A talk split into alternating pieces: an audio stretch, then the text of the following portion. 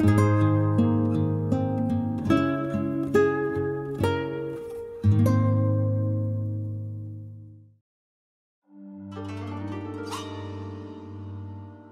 thính giả đang nghe truyện ngắn Cháo khoai của tác giả Akutagawa Ryonosuke. Tác giả Akutagawa Ryonosuke đi ngang qua nền trời văn học Nhật Bản như một ánh sao băng. Nhưng vai trò trên văn đàn của ông đến nay vẫn chưa ai thay thế nổi. Giải thưởng văn chương mang tên ông từ 50 năm nay là một danh dự tối cao của người cầm bút Nhật Bản. Akutagawa được biết đến ở nước ngoài nhờ các tác phẩm điện ảnh mượn chủ đề từ văn ông như La Sinh Môn, Địa Ngục Môn, Người con gái đạo thành Nam Kinh. Dầu nhiều tác phẩm ông đã được dịch ra ngoại ngữ, kể cả tiếng Việt. Cùng với La Sinh Môn, truyện ngắn Cháu Khoai mà chúng ta chuẩn bị thưởng thức trên đây là cảm nghĩ thống thiết của ông về thân phận con người.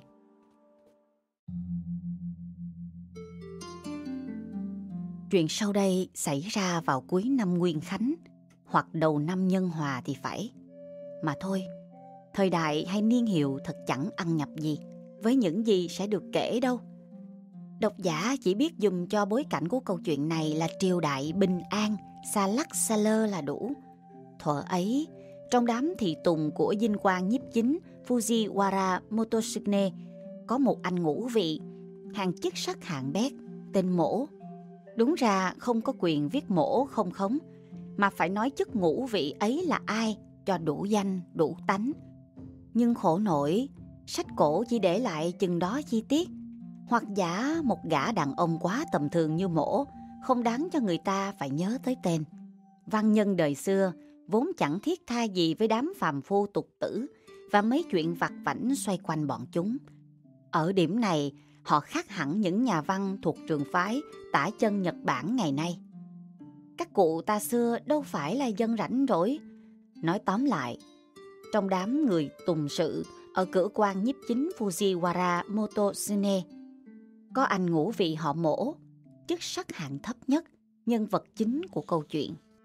Thân thái mổ ta chẳng có gì khởi sắc, người đã lùng tịch, còn thêm cánh mũi đỏ và hai đuôi mắt xệ, râu mép dĩ nhiên lưa thưa ba sợi, cặp má lại hóp khiến cho cái cầm trót lại đi một cách khác thường. Cặp môi thì... thôi, kể từng thứ một thì biết bao giờ cho hết. Đó là tất cả cái vô cùng bê bối trong tướng mạo của ông bạn họ mổ chúng ta. Mổ ở đâu chui ra và đến hầu hạ ở phủ Motosune từ đời kiếp nào, chả ai rõ. Điều chắc chắn là không biết từ bao giờ, mổ vẫn mặc manh áo khoác bằng vải bô đã bạc màu, đội cái mũ đen nhầu nát, mỗi ngày lặp đi lặp lại phận sự của mình không biết chán. Đến nỗi những người nhìn thấy mổ bây giờ không ai tưởng tượng được rằng hắn cũng có một thời trai trẻ như ai. Ngũ vị thật ra phải trên 40. Chẳng thế, thiên hạ còn có cảm tưởng cái mũi đỏ vì dạng dày sương gió và ba tí râu cầm để cho ra vẻ kia từ thuở cha sinh mẹ đẻ đã biết nếm mùi những cơn gió luồn thổi tạt qua đại lộ Shizaku rồi. Trên từ ông chủ tức quan nhiếp chính Moto Sune đến bọn chăn bò phía dưới, ai cũng yên chí về điều đó nên không hề thắc mắc. Một gã đàn ông tướng mạo như thế, bị người chung quanh đối xử như thế nào, không cần viết ra, mọi người cũng hiểu. Bọn kẻ ăn người ở trong phủ coi anh chàng còn tệ hơn rùi nhặn hữu vị hay vô vị. Tất cả đám tiểu lại gần 20 người, chẳng ai đếm xỉa đến khi hắn đi ra đi vào. Ngay khi hắn thư gửi điều chi, bọn chúng cũng không thèm bỏ dở câu chuyện gẫu đang tán với nhau. Đối với chúng, ngũ vị cũng thể như không khí, có đó mà không có đó, chẳng bận mắt ai. Bọn kẻ ăn người làm còn đối xử như thế thì nói chi hàng quan chức trong phủ. Việc họ chẳng coi hắn vào đâu cũng là lẽ thường tình, Đối với ngũ vị, bọn họ giấu đằng sau bản mặt lãnh đạm một chút ác ý rất trẻ con. Có bảo ban gì, chỉ cần phất tay ra giấu. Nhưng ở đời, ngôn ngữ không phải đặt ra để làm cảnh, nên không hẳn lúc nào bọn họ cũng đều phất tay đâu. Nói chung, tất cả dường như nghĩ rằng đầu óc của ngũ vị lú lẫn, nên không có việc gì sai bảo. Họ thường quét một cái nhìn dò xét trên xuống dưới, dưới lên trên, từ chọn mũ màu quạ nhầu nát đến gót đôi dép rơm lệch lạc của anh chàng. Cười mũi một cái rồi ngoái đít quay đi. Trước cảnh tượng như vậy, ngũ vị vẫn không hề tỏ ra tức giận. Gặp bất công mà chẳng cảm thấy bất công để có phản ứng, mới biết anh ta khiếp nhược đến chừng nào. Bọn đồng sự với ngũ vị ngày càng lớn lướt trêu chọc. Lớp có tuổi một chút thường đem cái dáng dấp lôi thôi lết thết của hắn để khơi mào kho truyện tiếu lâm. Người trẻ hơn thì lợi dụng những lúc đó để trau dồi tài diễu cợt. Trước mắt ngũ vị, bọn chúng đàm tiếu không biết chán về cái mũi đỏ cà chua, hàm râu lún vún, vai áo vải bô và chiếc mũ quạ của anh chàng. Đôi lúc chúng còn đem cô vợ lẹm cầm mà ngũ vị đã thôi nhau từ năm sáu năm trước, cũng như tình tiết lem nhem của ả ta với ông sư nát rượu ra mà kháo. Đó là chưa tính đến những lối đùa nghịch trời đánh khác, không đếm hết. Chỉ cần viết ra chuyện bọn chúng lấy ống trúc đựng rượu của ngũ vị, uống cho kỳ hết rồi đái vào đó, thì mọi người cũng có thể từ đó tưởng tượng ra bao nhiêu trò khác. Ngũ vị lại không mảy may xúc động trước những thí dụ mới đưa ra. Bảo hình như không xúc động thì có lẽ khách quan hơn. Ai nói, mặc sức nói, sắc mặt của anh ta không thay đổi, chỉ lặng im, mân mê mấy sợi râu cầm rồi làm nốt việc đang bận tay. Ngoại trừ lúc bọn chúng chơi lố như cách tua giấy trên trọm tóc hay cột dép rơm vào vỏ kiếm thì hắn mới mêu mếu một chút, dở cười dở khóc lên tiếng. Không được nghe bay. Nhìn khuôn mặt và nghe giọng nói đó, bọn mất dạy cũng có lúc chạnh lòng. Người bị bọn chúng trêu chọc không chỉ có một mình ngũ vị với cái mũi đỏ của y. Nhiều người bị chọc ghẹo đã mượn vẻ mặt và giọng nói của ngũ vị để trách móc sự vô tình của chúng. Vì vậy trong thoáng nào đó cũng có tí thương cảm mơ hồ thấm nhẹ vào lòng của chúng. Nhưng kẻ giữ được lâu dài chút tình cảm đó không có mấy ai. Trong đám hiếm hoi còn chút lòng tốt, có một anh vô vị, nghĩa là không chức tước gì. Anh ta người xứ Tan Ba, hãy còn trẻ, trên mép miệng mới nhú chút râu mềm như lông măng. Dĩ nhiên anh chàng này buổi đầu còn bắt chước mọi người, chẳng mắc mớ gì cũng đem cái mũi đỏ của ngũ vị ra chế nhạo. Đến một hôm, có dịp nghe, không được nghe bay, thì câu trách cứ kia không lúc nào rời khỏi tâm trí anh ta nữa. Từ ấy trong ánh mắt của anh, ngũ vị là một con người khác. Bởi vì khuôn mặt hom hem, xanh xao và khờ khạo của ngũ vị ta toát ra tất cả uất ức của một con người bị đông loại áp bức. Mỗi lần nghĩ về ngũ vị là anh chàng vô vị này chợt thấy hiện ra trước mắt mọi thấp hèn của giống người. Cái mũi đỏ vì sương ăn và hàm râu thưa thớt kia tự dưng đã đem lại cho anh một chút dịu ngọt trong lòng. Tình người tốt đẹp chỉ còn sót lại ở mỗi anh bạn ấy. Trừ lúc hưởng chút ngoại lệ trên, ngũ vị vẫn tiếp tục sống cái kiếp chó ghẻ. Ngũ vị ta không có cả lấy một tấm áo nên hồn. Thật tình hắn vốn có cái áo khoác bằng vải bô và cái quần cùng một màu xanh thẫm. Nhưng đến nay thì màu thẫm kia đã bạc thết thành một thứ màu không biết gọi là xanh hay lam nữa. Cầu vai đã trệ xuống, chỗ cài khuy với đường viền hoa cúc biến thành một thứ màu dị hợm. Còn gấu quần thì bên thấp, bên cao. Bên trong quần lòi ra, cặp chân khẳng khiêu chẳng có nổi mảnh hakama che đằng trước. Không đợi đến lời bàn ác nghiệt của bọn đồng liêu, ai mà chẳng tội nghiệp khi thấy cái tướng ngũ vị bước đi hệt như con bò đói đang kéo xe cho một ông chủ đói. Đó là chưa kể thanh đao to bản hắn đeo hình thù cũng lơ mơ, thép vàng trên cán đã phai, mà nước sơn đen vỏ bọc cũng bong ra. Ngũ vị vác cái mũi đỏ kia, lệch sệt đôi dép cũ, cong cái lưng vốn còng sẵn co rút đi dưới bầu trời lập đông, bước thấp bước cao, mắt hắn còn nhìn phải nhìn trái như đang tìm kiếm vật gì, khiến bọn bán hàng rong bên đường cũng tìm cách treo chọc. Cả những cơ sự như sau lại còn xảy ra nữa chứ. Hôm ấy lúc ngủ vị đi từ cửa Sanzobo về phía vườn Shinshen thì bọn trẻ con năm sáu đứa đã tụ tập ven đường, không biết bày trò gì. Tưởng chúng lôi kéo con ngựa con nào chạy vòng vo chơi thì nhìn từ phía đằng sau mới biết chúng đang thắt thòng lọng lên cổ một chút khuyển lạc chủ hùa nhau đánh con vật. Ngũ vị vốn hèn nhát, cho đến nay có đồng tình với ai cũng suy trước tính sau, chưa bao giờ dám tỏ bằng hành động. Tuy nhiên kỳ này đối thủ là bọn trẻ con, nên anh ta bỗng dạng dĩ ra. Ngũ vị sửa soạn một nụ cười cầu tai, bước đến vỗ vỗ vào vai thằng có lẽ là đầu đảng. Thôi, tha cho nó đi, chó cũng biết đau chứ, mấy em. Nghe thế, thằng bé kia quay quắt lại. nhớ mắt trừng nhìn hắn khinh miệt. Cái ánh mắt mà ngũ vị đã từng biết mùi khi cấp trên ném vào bản mặt lúc hắn không được việc cho họ.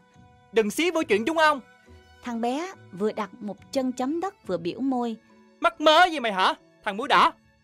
Ngũ vị cảm thấy như ăn tát. Thế mà hắn ta vẫn không dám coi đó là hỗn xược. Trong lòng cũng không hề lóe lên một tia lửa giận. Hắn tự trách tại sao can thiệp làm chi vào chuyện chẳng dính dáng tới mình và chỉ mắc cỡ cho bản thân thôi.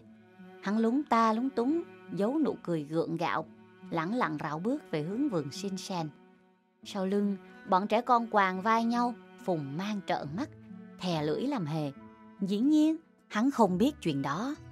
Mà có biết thì các anh ngũ vị chết khiếp này đã làm gì được nào. Nếu bảo nhân vật chính của câu chuyện này ra đời để cho người ta khinh rẻ chà đạp và không có một ước mơ gì thì không đúng đâu. Từ năm sáu năm nay, ngũ vị hết sức thèm món ăn gọi là cháo khoai. Cháo khoai là cháo trộn với khoai rừng, chặt thành miếng và ninh nhừ trong nước cốt của một loài sắn ngọt. Thời ấy, món ăn này được coi như ngon nhất trần đời, cổ bàn của những bậc giàu sang không thể thiếu nó. Do đó, chỉ vào dịp thách khách ngày mùng 2 Tết trong phủ, mỗi năm chàng mổ ngũ vị của chúng ta mới được nếm một lần. Nói là ăn, chứ thực tình hắn chỉ húp được một ngụm nhỏ để tráng sơ cổ họng.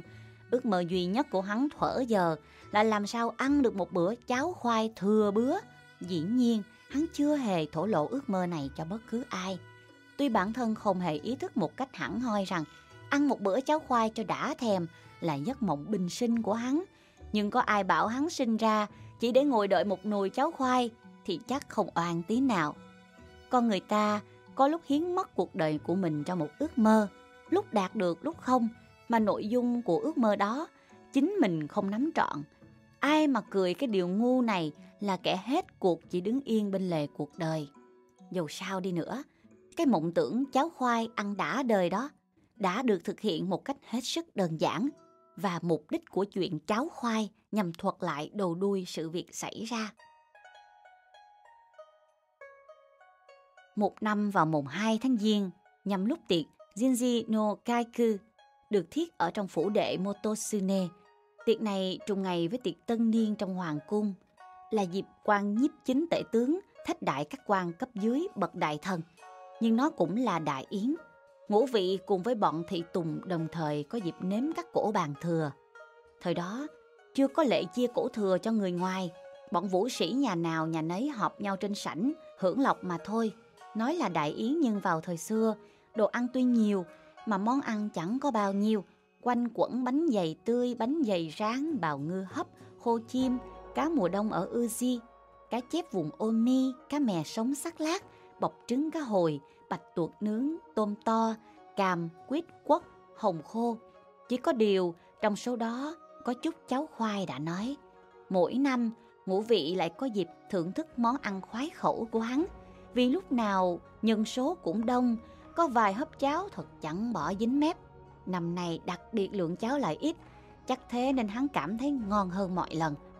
Sau khi húp xong phần mình, ngũ vị đăm đăm nhìn đáy bát, vừa lấy tay lau mấy giọt cháo dính trên tròm râu, không biết nói một mình hay nói với ai. Bao giờ ăn được bữa cháo cho đã đời hả ta? Ông anh ngũ vị chưa ăn bữa cháo nào sướng miệng hay sao? Ngũ vị ta chưa dứt lời đã có kẻ trêu cợt, giọng ai lanh lảnh, tự tính, ra vẻ con nhà võ. Ngũ vị ngẩng cái cổ rụt lấm lét nhìn về hướng đó. Người đang nói chẳng ai khác hơn là Fujiwara Toshihito, con trai của Tokinaga, đại thần coi về tài chánh. Toshihito là một trang nam tử lưng dài, vai rộng, đang hút rượu sùm sụp và nhai mấy hạt dẻ nướng đưa cay. Coi bộ chàng ta đã ngà ngà. Tội nghiệp hoàng bác quá nhỉ? Toshihito thấy ngũ vị ngẩng đầu bèn thốt ra một câu hỏi nửa thương hại, nửa khinh miệt. Anh ta tiếp lời. Nếu muốn, Toshihito này sẽ giúp quan bác xơi bữa cháo đến ngay mới thôi. Con chó suốt đời bị bắt nạt, thì có ai cho miếng thịt cũng chẳng dễ gì đến chụp ngay. Ngũ vị lại phô ra cái gương mặt dở khóc dở cười cố hữu, hết nhìn Toshihito, lại nhìn cái bát không như thể so sánh. Sao, chịu không? Hả? Nói đi chứ. Ngũ vị cảm thấy tia mắt đám thực khách đang đổ dồn lên mình hắn. Trả lời một câu sẽ bị chế nhạo một câu, Hắn biết nói cách nào chúng cũng giễu cợt cho được, nên hơi chần chừ. Toshihito mới lặp lại câu hỏi như có ý che chở. Muốn sao thì cứ nói đi chứ. Nếu không nghe thế, chắc ngũ vị mãi mãi tiếp tục hết nhìn anh chàng rồi lại nhìn đáy bác. Lúc đó mới nghe ngũ vị đáp. Thế thì còn gì bằng. Câu trả lời suông đuột của ngũ vị một lúc đã làm cử tọa giật nảy. Thế thì còn gì bằng. Đã có kẻ nào nhại giọng ngũ vị. Giữa đám mũ áo đang cúi xuống dậy bằng cổ chén bát la liệt thức ăn xanh đỏ đủ màu, bỗng nổi lên trận cười và tiếng nói ồn ào như sóng vỡ bờ. Người cười lớn và có giọng to hơn cả, chính là Toshihito. Được rồi, mai mốt tôi sẽ mời quan bác. Vừa nói, hắn ta hơi nhăn mặt một tí. Đã nốc rượu nhiều lại muốn nhịn cười nên hắn cảm thấy nghèn nghèn ở cổ. Có được không? Thế thì còn gì bằng. Ngũ vị mặt đỏ lên, lắp bắp lại câu trả lời. Và mỗi lần như thế lại gây thêm một tràng cười vỡ chợ. Toshihito cũng không nhịn được, cười rung cả hai vai. Anh chàng thô lỗ người miền Bắc này chỉ biết có hai cách sống. Một là uống rượu, hai là cười đùa. May thay, thực khách rồi cũng bỏ quên hai người và đổi qua đề tài khác. Mặc dù ngũ vị là cái đích cho mọi sự chăm chọc. Hình như cử tọa cảm thấy khó chịu khi họ phải dồn tất cả sự chú ý của mình vào cái anh mũi đỏ này. Lúc rượu và thức nhắm bắt đầu cạn, mọi người đang lắng nghe câu chuyện một anh vũ sĩ học việc ngu ngơ đút cả hai chân và một bên bàn đạp bên hông để hồng trèo lên mình ngựa. Riêng có ngũ vị hầu như chẳng để tâm trí vào mấy chuyện đó vì hai chữ cháo khoai đã hớp hồn hắn rồi. Cho dù trước mắt có chim trĩ quay, hắn cũng không buồn đụng đũa. Cho dù có bày cơm rượu ngọt, hắn cũng chẳng đưa lên miệng. Ngũ vị chỉ biết đặt hai tay lên đầu gối, sượng sùng, đếm từng chân tóc đã dạng dày sương gió. bẽn lẽn như gái nhà lành đợi người coi mắt. Đăm đăm nhìn vào cái đáy bát sơn đen, hắn khờ khạo cười một mình. Thế rồi năm sáu hôm sau, vào một buổi sáng, có hai người đàn ông lặng lẽ sóng ngựa trên con đường dọc theo bờ sông Kamo về hướng Awataguchi. Một người mặc quần áo đi săn màu xanh nhạt, bên sườn đeo thanh đại đao, râu tóc đen nhánh. Người kia là một vũ sĩ tuổi trạc 40, gã ta trùm lên người manh áo vải bô dúng đó. Từ dải dây thắt lưng lụm tha lụm thụm đến cánh mũi đỏ ướt rượt nước mũi, toàn thân anh ta toát ra một vẻ tội nghiệp. Hai người cưỡi hai con ngựa chừng ba tuổi, con đầu lông đỏ, con sau lông xám, là loại tuấn mã đủ làm cho bọn bán hàng rong và vũ sĩ đi đường phải ngoái đầu xem. Đằng sau họ, hai kẻ tùy tùng vác hòm xiển đang rảo bước để đuổi theo kịp bước ngựa. Không nói ai cũng biết, đó là bọn Toshihito và Ngũ Vị. Tuy là ngày đông, nhưng thời tiết tạnh ráo êm ả. Không có lấy một ngọn gió làm lay động mấy bụi cỏ bồng khô bên bờ sông, nơi dòng nước lặng lẽ trôi giữa mấy phiến đá trắng. Vài cây liễu buông cành trụi lá xuống mặt nước, được ánh nắng ngày ve phút, in bóng trên đường cái. Dưới mấy cành con, lũ chim chích quẩy đuôi đùa giỡn, cao hơn vùng lục đậm của rặng Higashiyama. Toàn bộ ngọn Hienoyama hiện ra đầy đặn như hai cánh vai mượt bị sương ăn. Vỏ saku cừ cẩn trên yên lấp lánh dưới ánh mặt trời. Hai người khách không thèm ra roi, chậm rãi cho ngựa nhắm hướng Awataguchi. Mạng phép hỏi tôn ông đưa tôi đi tận đâu? Gần đây thôi, không đến nỗi xa như quan bác nghĩ đâu. Thế chắc chung quanh dùng Awataguchi thôi nhỉ? Quan bác cứ tạm xem như thế là được. Sáng nay khi rủ rê ngủ vị, Toshihiro chỉ nói sẽ dẫn hắn đi xem một ngọn suối nước nóng mới phun ở vùng Higashiyama thôi. Anh ngủ vị mũi đỏ, thật tình nghe theo. Lâu ngày không được tắm suối, thân thể đã cảm thấy ngứa ngáy. Nếu vừa có cháo khoai sơi, lại có nước khoáng để ngâm thì hạnh phúc nào bằng. Nghĩ tới đây, hắn đã thấy Toshihito tiến tới, đành phải thúc con ngựa xám theo lên. Tuy thế, từ lúc đi ra roi tới giờ, coi bộ Toshihito không hề có ý dừng chân ở nơi này. Chẳng biết từ lúc nào, hai người đã bỏ Awataguchi lại đằng sau. Ủa? Đây không phải là Awataguchi. Mình vừa đi ngang qua đó đấy. Toshihito vừa nén nụ cười, cố ý tránh cái nhìn của ngũ vị, lẳng lặng rong cương. Nhà dân hai bên đường đã bắt đầu thưa thớt, Và giờ đây trên cánh đồng hoang trải rộng dưới trời đông chỉ có vài chiếc quạ lẻ kiếm mồi. Chút tuyết nhờ nấp vào bóng núi vẫn chưa tan đang bốc hơi nước như những đợt khói xanh. Tuy ngày tạnh ráo, nhưng cảnh những ngọn thù du trơ trọi chọc thủng nền trời đến nhức mắt, không khỏi làm khách đi đường gây lạnh. Thế mình đã đến quảng Yamanashi chưa ông nhỉ? Yamanashi hả? Còn hơi xa chút xíu. Nói gì nói chứ vừa vặn lúc đó họ đã qua bén Yamanashi, rồi không biết từ bao giờ họ bỏ cả Shikeyama lại đằng sau. Qua giờ ngọ, địa đầu vùng Miedera đã hiện ra. Trụ trì của chùa Miedera vốn là chỗ tương đắc với Toshihito. Hai người vào thăm nhà sư, xin thụ trai. Cơm nước xong, khách lại tiếp tục ra roi. Quãng đường này so với đoạn trước lại càng hoang vắng. Thời buổi đó, rất đổi nhiễu nhương, đạo tặc như ông. Ngũ vị rụt thêm cần cổ, nhìn Toshihito dò hỏi. Vẫn còn xa hử ông? Toshihito mỉm cười, nụ cười của một đứa trẻ chơi trò tinh nghịch bị người lớn bắt gặp. Nếp nhíu ở cách mũi và bắp thịt mắt dưới đang giãn ra, chứng tỏ anh ta chần chừ, nửa muốn cười nửa không. Thế xong, anh ta đáp một mạch. Thực tình, tôi muốn đưa bác đến Shiruga cơ. Toshihito cười, trỏ roi ngựa về hướng chân trời xa. Phía roi trỏ đã thấy mặt hồ Omi loáng bạc dưới ánh mặt trời. Ngũ vị đâm ra hoang mang. Suruga nào? Có phải Suruga mãi Echizen không? Cái xứ đó nó... Chuyện Toshihito từ ngày làm rễ tay hào tộc vùng Sugura là Fujiwara Arihito lại vẫn thường về đây chơi là điều ngũ vị không phải không nghe nói. Tuy nhiên, phải theo anh ta tận Sugruga là điều đến giờ phút này hắn thật chưa hề nghĩ tới. Lý do thứ nhất là xứ Echizen đường xa dịu vợi. Thứ hai chỉ dắt tay người tùy tùng thì biết có tới nơi an toàn hay không. Chưa kể độ rầy thiên hạ đôn đại, cường hào vùng này giết người như ngoé. Ngũ vị nhìn Toshihito vẻ mặt như vang lơn. Tưởng là Higashiyama, té ra là Yamanashi. Đinh ninh là Yamanashi, lại thành Miidera. Rốt cuộc phải đi tới Suruga tận xứ Echizen. Thế là thế nào hử ông? Đúng ngay từ đầu có phải ông đã chủ tâm kéo tôi đến đó rồi không? Ai đời đi tận Suruga? Ngũ vị theo thào và thiếu điều bật khóc. Nếu không có câu cháu khoai ăn đã đời cổ vũ cho lòng can đảm, thì chắc anh ta đã rẽ cương lối khác trở về Kyoto rồi cũng nên. Toshihito tôi một bình sức địch nghìn người. quan bác chớ lo chuyện đường xá. Nhìn vẻ bối rối của ngũ vị, Toshihito hơi nhíu mày, nhưng cả cười.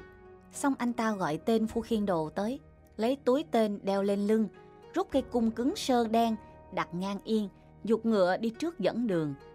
Đã đến nước này thì người chết nhát như ngũ vị cũng chỉ biết nhắm mắt tuân theo ý chí sắt đá của Toshihito thôi. Nhìn phong cảnh hoang vu ảm đạm chung quanh, lòng những lo âu, ngũ vị lẩm nhẩm niệm mấy câu kinh quan âm, còn nhớ được, chữ được, chữ mất. Cái mũi đỏ cuối gầm xuống gần chạm yên, để con ngựa bước thấp bước cao đưa mình đi. Tiếng vó câu âm vang rời rạc, giữa một vùng cỏ tranh vàng bạc ngàn điểm, dăm ba đầm nước lạnh lẽo phản chiếu bầu trời trong, khiến buổi chiều đông như sắp đóng giá. Đằng xa rặng núi, có lẽ đúng hướng mặt trời nên không còn chút tuyết tàn, trái thành một vệt tím bầm, chỉ điểm chút màu bạc của mấy bụi lau khô. Nhưng mấy gã tùy tùng có thời giờ đâu mà để ý tới những chi tiết ấy. Vừa lúc đó, Toshihito đột nhiên hướng về ngũ vị cất giọng. Ấy, sứ giả đến kia, mình nhắn tin cho Suruga đi. Ngũ vị không hiểu ý nghĩa của câu nói, lo lắng dương mắt nhìn về chỗ Toshihito trỏ cán cung. Dĩ nhiên phía đó tuyệt đối không một bóng người, giữa lùm cây nơi có giống dây leo như nho dại bò lan, một chú trồn với bộ lông vàng ấm đang chậm bước dưới ánh nắng chiều. Thoát cái, trồn ta phóng mình vọt chạy. Chỉ vì lúc ấy Toshihito bỗng quất roi dục ngựa như bay về hướng đó. Ngũ vị không còn hồn vía, chỉ biết đuổi theo Toshihito. Hai người tùy tùng cũng cố theo bén gót. Trong một chốc, tiếng vó ngựa đạp trên sỏi nghe cồn cột, phá tan sự yên tĩnh của cánh đồng rộng. Rốt cuộc, đã thấy Toshihito dừng cương, xách chú trồn trên tay bằng hai chân sau và treo ngược nó bên yên ngựa. Có lẽ trồn ta chạy hết nổi, cùng đường phải nằm bẹp dưới chân ngựa để bị bắt. Ngũ vị vội lấy tay quệt mồ hôi động lại trên bộ râu lưa thưa, tế ngựa đến bên cạnh. Này chồn, nghe rõ đây. Toshihito kéo chồn lên ngang tầm mắt, ra vẻ kênh kiệu nói. Nội đêm nay, phải báo dưới ấp có Toshihito sắp xuống Shiruga, hiểu chưa? Nói vừa dứt lời, Toshihito đã vung tay ném chú trồn vào bụi cỏ đằng xa. Trời, con nó chạy kìa, con nó chạy kìa. Hai người tùy tùng đến giờ mới bắt kịp, nhìn về hướng con trồn đang chạy trốn, vỗ tay khen không dứt. Con thú với cái lưng màu lá úa vượt bờ bụi đất lá, thoăn thoắt trong ánh nắng của buổi chiều vàng. Từ chỗ bọn người đang đứng nhìn, tưởng gần như có thể đưa tay ra bắt lấy được. Họ có cảm tưởng như vậy, vì trong khi mãi đuổi theo con trồn, bọn họ đã đến chỗ cánh đồng đổ thoai thoải xuống lòng một con sông cạn, lúc nào không hay. Cái ông sứ giả này khó nhờ quá nhỉ. Ngũ vị bây giờ mới ngẩng mặt nhìn con người võ biền có tài lạ sai khiến cả muôn thú kia. Buộc miệng đưa ra một nhận xét ngây thơ, vừa su phụ, vừa thật tình kính nể. Khỏi phải nói, ngũ vị nhận ra khoảng cách giữa Toshihito và hắn là một trời một vực. Có điều cái ý chí nhỏ bé của hắn được cái ý chí mạnh mẽ rộng lớn của Toshihito bao bọc làm hắn cảm thấy yên tâm. Sự a dua có lẽ được sinh ra trong những trường hợp như thế này. Nếu từ đây về sau, độc giả có bắt gặp ở đâu thái độ vườn tuồng của anh chàng mũi đỏ, thì xin đừng lấy làm kỳ quặc. Con trồn bị ném kia chạy lăn cù xuống triền dốc, phóng phong phong giữa mấy phiến đá văng văng lòng sông cạn rồi sẵn trớn, trèo treo chéo lên được bờ dốc. Vừa chạy nó vừa ngoảnh lại, thấy người vũ sĩ đã chụp được mình và đoàn người tháp tùng vẫn còn ghim cương, răng hàng trên bờ dốc bên kia. Trong sai nhỏ như những ngón tay sắp bên nhau, hai con ngựa, một bờm hung đỏ, một bờm xám tắm nắng hoàng hôn như trôi ra từ đợt sương chiều. Như dự định, sáng hôm sau mới khoảng giờ tỵ, đoàn người đã đến Takashima. Đây là một vùng thôn ổ nhìn xuống hồ Biwa. Dưới bầu trời nặng mây khác hẳn hôm qua, chỉ có một vài nếp tranh lơ thơ rải rác. Cạnh kè đá giữa mấy ngọn tùng là mặt nước hồ xám lạnh gợn chút sóng lăn tăng như một tấm gương lâu ngày bám bụi. Đến quãng này, Toshihito mới ngoái lại và nói với ngũ vị. Này, bác xem, bọn người nhà đến đón chúng mình đó. Đúng thế thật, một đám trai tráng hai ba mươi người, kẻ đi ngựa, người cuốc bộ, đang dắt hai thất ngựa, đủ cả yên cương, tay áo khoác phần phật trong gió lạnh. Từ phía bờ hồ, giữa những hàng tùng đang nhanh chân về phía khách, chẳng mấy chốc bọn họ đã đến nơi. Kẻ đi ngựa vội vàng xuống yên, người đi bộ dạt ra quỳ xuống bên đường. Ai nấy đều tỏ ra cung kính, chờ đợi cuộc viếng thăm của Toshihito. Đúng là chồn ta đã làm tròn nhiệm vụ sứ giả thật.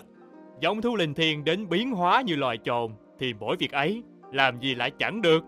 Giữa khi ngũ vị và Toshihito trao đổi mấy câu như vậy, đoàn bốn người đã đến nơi bọn trai tráng đang chờ. Thôi, miễn lễ. Toshihito lên tiếng. Bọn người làm đang quỳ vội vàng bật dậy, hai đứa tiến ra nắm lấy hàm ngựa. Bỗng nhiên cả đám náo hoạt hẳn lên. Bẩm tướng công, tối qua có chuyện lạ lắm. Hai người vừa mới xuống ngựa, chân còn chưa chạm đất, thì một lão tá điền tóc bạc, mặc chiếc áo khoác màu chàm, đã tiến tới thưa với Toshihito. Cái gì mà lạ? Toshihito vừa truyền bầu rượu giỏ cơm, bọn người làm mới đem đến mời ngũ vị. Vừa điềm đạm hỏi, Thưa đúng thế thật.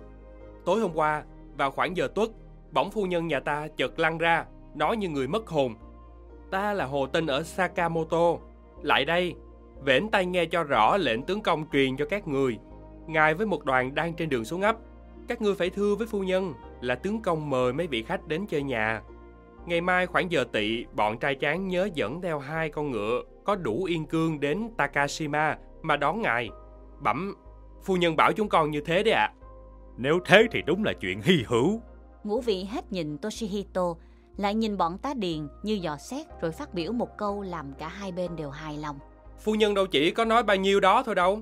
Lúc đó bà phát run như cày sấy, rồi còn bảo chúng con, đừng quên đấy nhé, không được quên, chớ để tướng công quở trách ta. Nói được đến đó thì bù lu bù loa, phu nhân trở lại bình thường, bà ngủ say như trẻ con. Lúc chúng con khởi hành thì phu nhân vẫn chưa thức giấc. Bác thấy sao? Toshihito sai khiến được cả muôn thú, có phải không? Toshihito nghe bọn người già kể chuyện, nhìn ngũ vị nói với vẻ tự mãn. Thế mà không lạ thì gì mới đáng gọi là lạ đây. Ngũ vị một tay gãi mũi, đầu hơi cúi xuống, mồm há hốc, làm như không còn biết nói gì hơn. Trên râu cầm, chỗ rượu uống khi nãy rớt ra, động lại thành giọt. Đêm hôm đó, ở một gian trong trang trại của Toshihito, ngũ vị mắt lao láo, nhìn ánh bất đèn đêm như người mất hồn, trằn trọc nằm chờ sáng.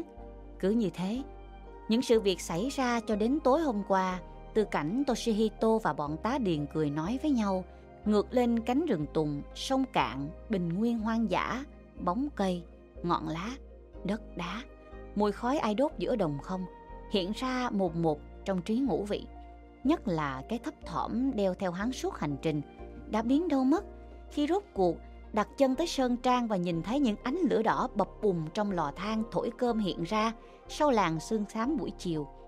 Bây giờ nằm ở đây mà tưởng bao nhiêu chi tiết đó đã thuộc về đời kiếp nào. Toàn thân trùm dưới tấm chăn màu vàng độn bông, dày đến năm tấc, hai tay duỗi thoải mái. Ngũ vị lơ đảng nhìn quanh cái thế nằm của mình. Dưới tấm chăn, ngũ vị còn mặc phủ lên cả hai lớp áo vải dày màu vàng nhạt mà Toshihito đưa cho mượn. Bao nhiêu lớp như thế, thật nóng đến vã mồ hôi. Nhất là trong bữa cơm chiều, hắn đã có vài cúp rượu nên càng hừng hực. Cách tấm rèm cửa cạnh gối nằm, bên ngoài khu vườn rộng đang chìm trong sương, nhưng cái tấm thân đang nằm ấm cúng nơi đây có cảm thấy gì đâu. Tình cảnh này so với những ngày chịu búa rìu của cấp trên ở Kyoto thì như cực lạc so với địa ngục. Tuy vậy, trong lòng ngũ vị lúc này vẫn có một mối lo khó hiểu. Một phần hắn thấy thời gian sao mà đi quá chậm, một phần hắn lại chỉ mong cho đêm đừng sáng vội để được kéo dài thời giờ chờ đợi nuôi cháu khoai.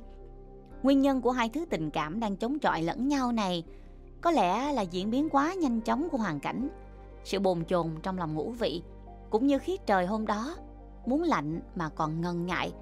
Tất cả những thứ đó như làm rộn ngũ vị khiến cho chăn ấm nệm êm đến thế mà không tài nào hắn dỗ được giấc ngủ. Chợt từ ngoài khu vườn rộng có tiếng ai vọng tới, nghe giọng mà đoán có lẽ ông lão tóc bạc đã ra đón đoàn người đang sai bảo ai điều chi. Giọng khô sắc của lão vang vang giữa màn sương, mỗi lời mỗi chữ như cơn lốc xoáy vào xương cốt ngũ vị. Tất cả chúng mày, nghe đây, tướng công ra lệnh cho bọn bay, bất kể già trẻ lớn bé, sáng mai trước giờ mão, mỗi đứa phải đào cho được một củ khoai rừng, vòng ngang ba tấc, dài năm thước và đem đến nộp tại đây. Ngày mai, trước giờ mão, nhớ rõ chứ? Lão già lặp đi lặp lại hai ba lần như thế, dần dần không nghe rụt rịch gì nữa. Đêm mùa đông yên tĩnh trở lại. Trong cái yên lặng ấy, chỉ có tiếng reo của ngọn đèn dầu, ánh lửa bần bật như dải lụa đỏ. Ngũ vị nén một cái ngáp, thường người suy nghĩ. Bảo đào khoai rừng mang đến thì nhất định để nấu cháo thôi. Sự bất an cho từ nãy giờ tập trung nghe ngóng bên ngoài nên quên quấy được đi. Này có dịp trở lại xâm chiếm lòng hắn. Nó như ngọn sóng càng lúc càng dâng cao và nỗi lo sợ được mời ăn cháo khoai như để trêu chọc, không chịu rời khỏi đầu óc hắn. Nhỡ giấc mơ ăn một bữa cháo khoai cho đã đời trở thành sự thực thì chẳng hóa ra bao nhiêu năm tháng dài cổ chờ đợi cho đến nay chẳng là vô nghĩa hay sao? Nếu được thì khấn sao cho có thương tật gì xui không ăn được cháo và vì không ăn được cháo nên cuộc chiêu đãi này sẽ bị bãi bỏ đi. Ý nghĩ này quay tròn như con vụ trong đầu và ngũ vị có lẽ mệt mỏi về cuộc hành trình, thiếp đi lúc nào không biết. Sáng hôm sau, vừa mở mắt dậy, ngũ vị đã tiếp tục nghĩ đến chuyện cháo khoai tối hôm trước, vội vội vàng vàng, vén rèm nhìn ra ngoài vườn. Thì ra ngũ vị đã ngủ quên đến quá giờ mão. Và ngoài đó, trên 4 năm tấm chiếu cót dài đã có hai ba nghìn thanh dì dài dài, mập tròn, trông chất lên nhau như núi, gần đụng mái nhà. Nhìn kỹ thì quả thật là những củ khoai rừng vòng quanh thân đo được ba tấc và độ dài phải đến năm thước. Dùi cặp mắt còn ngái ngủ, ngũ vị đạo mắt nhìn quanh, kinh ngạc đến bối rối. Trên khoảng sân rộng, người ta đã đặt liên tiếp bên nhau năm sáu cái nồi chỏ cực lớn kê trên những bệ gỗ có lẽ là thân cây vừa mới đẳng. Vài chục người tớ gái trẻ, áo trắng đang chạy đi chạy lại xung quanh, kẻ nhan lửa, người lên thang, kẻ khác lại khuân những cái gầu bằng gỗ tạp thi nhau chuyển mật sắn vào nồi. Ai nấy đều chuẩn bị nấu cháo khoai. bận rộn tới lui đến hoa cả mắt. Khói lò và hơi nước từ nồi cháo tỏa ra hòa lẫn với sương sớm chưa tan, thành một khối đặc, khiến không sao phân biệt cảnh vật trên sân được nữa. Giữa màu khói xám bao trùm lên tất cả là màu lửa đỏ phía lò cháy ngùn ngụt, tiếng động và màu sắc hỗn tạp ồn ào, giống như lúc bọn hỏa đầu quân nấu cho đoàn lính ăn ngoài chiến trường. Nhìn cái núi khoai lang đang từ từ biến thành cháo trong dãy nồi 30 kia. Ngũ vị thấy mộng ước của hắn đang thành hình. Rồi hắn nghĩ đến bản thân. Vì thèm ăn cháo mà lặn lội từ Kyoto cho đến Suruga trong cái xứ Echizen xa xôi này. Càng nghĩ, hắn càng không khỏi hổ thẹn cho mình. Cái lòng thèm ăn của ngũ vị như thể đồng tình với ông chủ của nó. Giờ đây đã hao đi quá nữa. Chẳng mấy chốc đã đến giờ quà sáng. Ngũ vị đi theo Toshihito và Arihito, ông bố vợ của anh ta, tiến đến bàn ăn. Trên mâm lúc đó, chỉ thấy bày một liễn bạc độ chừng một đấu mà hắn đã sợ hãi tưởng đó là một biển cháo khoai. Ngũ vị đã chứng kiến cảnh mấy mươi người trai tráng hoa đao bén, nhanh nhẹn khéo léo, vạt ngang chặt dọc, đám khoai rừng chất đầy thành núi trước hiên nhà. Thế rồi bọn đàn bà con gái lăn xăng tiếu tiết, hết xúc lại đổ, hết đổ lại xúc, trọn đống khoai vào nồi, không chừa một củ. Cuối cùng, khi cái núi khoai kia đã mất dạng, để trở lại mấy tấm chiếu cót, ngũ vị lại được nhìn no mắt mấy cục khói dày đặc tinh mùi khoai rừng và mùi mật sắn tỏa lên từ phía dãy nồi cháo và múa lượn giữa tầng không của buổi sáng đẹp trời. Sau khi đã trông thấy tận mắt từng ấy cơ sự, có lẽ ta sẽ thông cảm được với ngũ vị nếu chưa hút một ngụm cháo nào mà hắn đã cảm thấy no nê. Nhìn liễn cháo, ngũ vị bỗng xuất hạn như người làm điều không phải. Quan bác chưa bao giờ ăn cháo khoai cho đã phải không? Thế thì cháo đây, tự nhiên sơi cho nhé. Ông bố vợ của Toshihito hô bọn tiểu đồng bày lên bàn thêm ít liễn bạc nữa. Liễn nào liễn nấy cũng đầy ắp cháo với cháo. Ngũ vị nhắm mắt miếm miệng, cái mũi thường ngày đã đỏ, nay lại ửng đỏ hơn.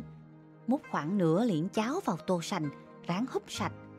Nhạc phụ tôi đã nói như thế thì bắt đừng cách sáo nha.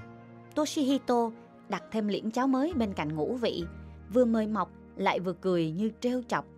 Ngũ vị bị du vào thế khó xử.